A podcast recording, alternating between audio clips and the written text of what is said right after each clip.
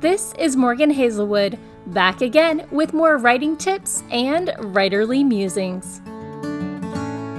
Today, I'm here to talk to you about when writing. Small changes can fix big issues. So, have you ever gotten feedback from someone you really respected saying that they hated your work? I mean, they liked the idea, but they think you should have done it in a completely different way. No? Just just just me? Yeah. Well, recently I submitted a couple of short stories to different markets and after a pair of quick rejections, I figured I needed another set of eyes on them and I sent them out to a couple friends. Most of the feedback that I got was along the same lines, so I looked at what I could fix and what I couldn't. But for that reader who hated the story, we sat down and talked about what they did and didn't like in the story. Which is weird for me. I usually just get email comments and that way I can process without having to like look them in the face or like respond in a way that doesn't say, oh my god, you're crushing my soul. Um, not that you are. I love constructive feedback. Please keep keep sharing it with me. Um, so anyway, I sat down with the reader who hated the way I presented the story, but loved the ending. So yay! Um, and we decided that the real issue they had was with the setup. I don't. I normally write fantasy, and this was a horror suspense, and I was giving away too much too soon. So that was entirely in line with other feedback I'd gotten, but it was more precise about which parts were working and which parts really needed to be changed to get the effect they thought would be more beneficial for my story. And I couldn't argue with them. So I sat on that for a week, maybe two weeks. I pouted, I, I usually do. I thought, and I considered if these were even changes I wanted to make.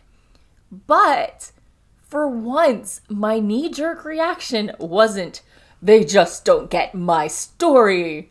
It was more of a, I don't wanna, mixed with, how do I do that? While making sure the ending does is still properly supported, i.e., doesn't seem to come out of nowhere. So finally, last night, after a lot of TV and probably about the time I should have gone to bed, I sat down to start making the changes, taking out the heavy foreshadowing, which was easily found because it was in italics, in sentences outside of the paragraphs telling the actual story. And I replaced those instances with more subtle hints about what lay ahead. 15 minutes later, I was done. Now, I still need to do a redo to make sure that the updates are smooth. I still need a second set of eyes, maybe fresh ones to make sure the ending wasn't too abrupt. Maybe my naysayer to make sure I fixed what they thought were the issues. But this huge change that seemed like a massive structural issue, with a few short line changes, I fixed it. So, I wanted to share with you the takeaways. Remember when setting something up in your world, be it foreshadowing, backstory, world building, or more, oftentimes less is more.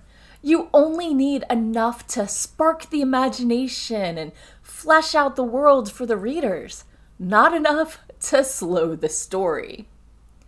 So, have you ever been intimidated by a suggested change that you agreed probably needed to happen in your work?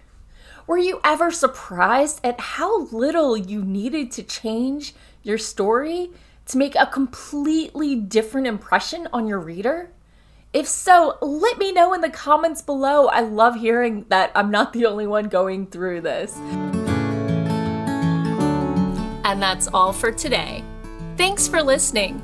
If you enjoyed this episode, hit that subscribe button and share it with all your friends. It goes a long way towards helping people find me. And I'll be back again next Monday with more writing tips and writerly musings. Bye bye.